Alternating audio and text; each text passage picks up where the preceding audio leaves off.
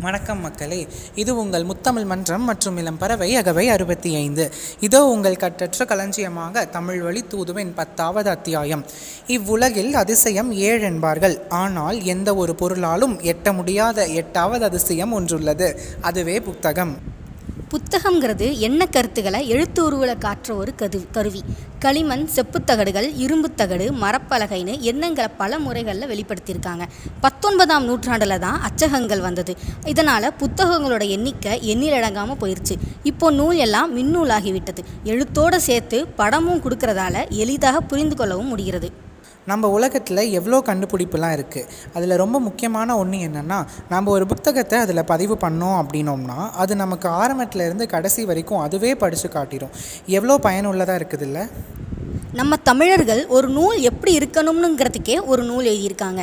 ரெண்டு பாயிரம் மூன்று வகை ஏழு கொள்கை பத்து வகை குற்றமின்மை முப்பத்தி ரெண்டு உத்தி பத்து அழகு ஓத்து படலம் விருத்தின்னு பலவற்றை அடக்கி இருக்கணும்னு ஒரு சொல்கிறாங்க ஒரு நூலோட அமைப்பும் இப்படி தான் இருக்கணும்னு சொல்லியிருக்காங்க.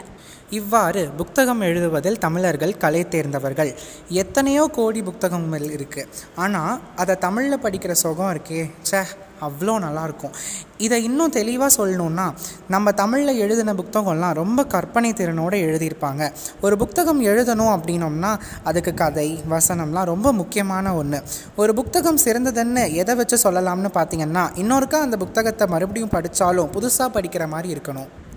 உலகின் மிகப்பெரிய மாமேதைகள் எல்லாரும் புத்தக வாசிப்பு பழக்கம் கொண்டவர்களாக இருந்திருக்காங்க. அறிவியல் சரித்திரம் சமயம்னு தமிழில் இல்லாத நூலே இல்லை. சிந்தனை திறன் சொல்வளம் கற்பனை வளம் எல்லாமே மேலோங்க புத்தகம் தான் சிறந்தது. உங்களில் எத்தனை பேருக்கு வேல்பாரி கதை பற்றி தெரியும்னு எனக்கு தெரியல. இது வரைக்கும் அதை படித்தது இல்லை அப்படின்னா கண்டிப்பாக படிங்க. அதில் ரெண்டு பாகம் இருக்குது உங்களுக்கும் கண்டிப்பாக பிடிக்கும்.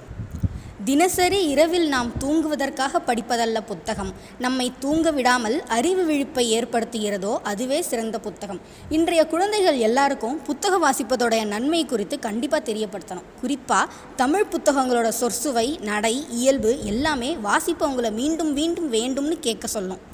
நாம் தமிழ் புத்தகங்கள் வாசிக்க நம் தமிழ் அறிவு மேம்பட இவ்வுலகமே தமிழனை திரும்பி பார்க்கும். தமிழர் தம் வாழ்வின் அடிப்படை தமிழை வாசிப்பதோடு நிறுத்தாமல் புத்தகம் படைக்கவும் வேண்டும். மேலும் பல தமிழ் தரவுகளை தெரிந்து கொள்ள தொடர்ந்து இணைந்திருங்கள் தமிழ் வழி தூதுடன். நன்றி.